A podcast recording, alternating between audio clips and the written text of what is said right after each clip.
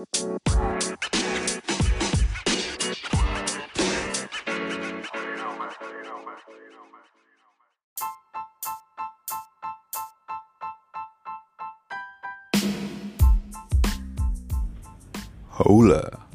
balik lagi dengan gue Don.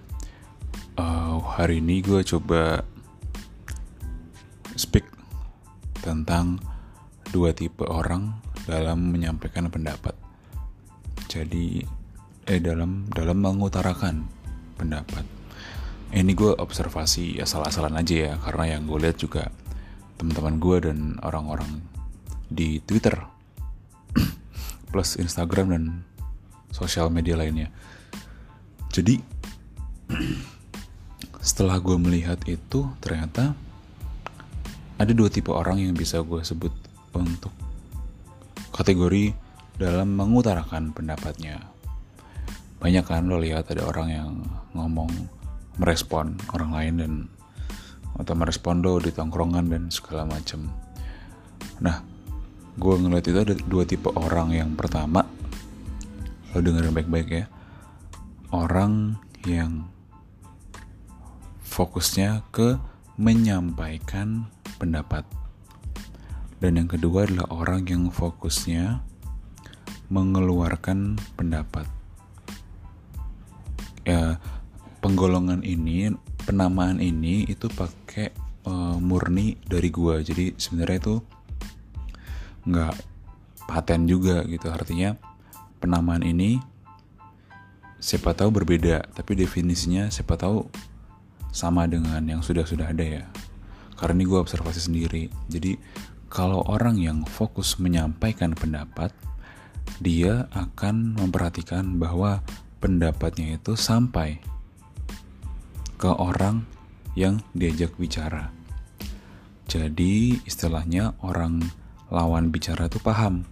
Oh, lo tuh ngomongnya ini gitu ya itu menyampaikan pendapat jadi pendapatnya sampai ke pendengar sampai dalam artian pendengar tuh paham oh lo ngomongin itu oke gue paham.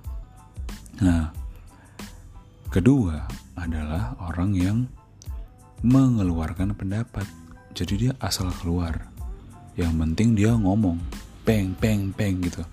Bla bla bla bla bla bla. Dia nggak terlalu peduli kalau lawan bicaranya nangkep. Nangkep nggak nangkep yang penting dia udah mengeluarkan pendapatnya. Gitu gue nggak tahu ini bagus apa enggak tapi itu yang gue perhatikan. Ciri-cirinya adalah uh, menurut gue tuh ketika orang mengeluarkan pendapat dia nggak peduli nih lawan bicara siapa terus apa namanya um, tingkat pendidikan seperti apa. Kadang justru ketika orang mengeluarkan pendapat itu dengan istilah-istilah yang apa tidak familiar ya istilah-istilah yang hanya diketahui oleh kalangan terdidik tertentu skala pendidikan tertentu mereka justru akan merasa lebih merasa apa ya kayak puas gitu loh. Mungkin egonya terpuaskan karena dia sudah mengeluarkan pendapat dengan istilah-istilah yang eksklusif. Orang lain nggak perlu ngerti.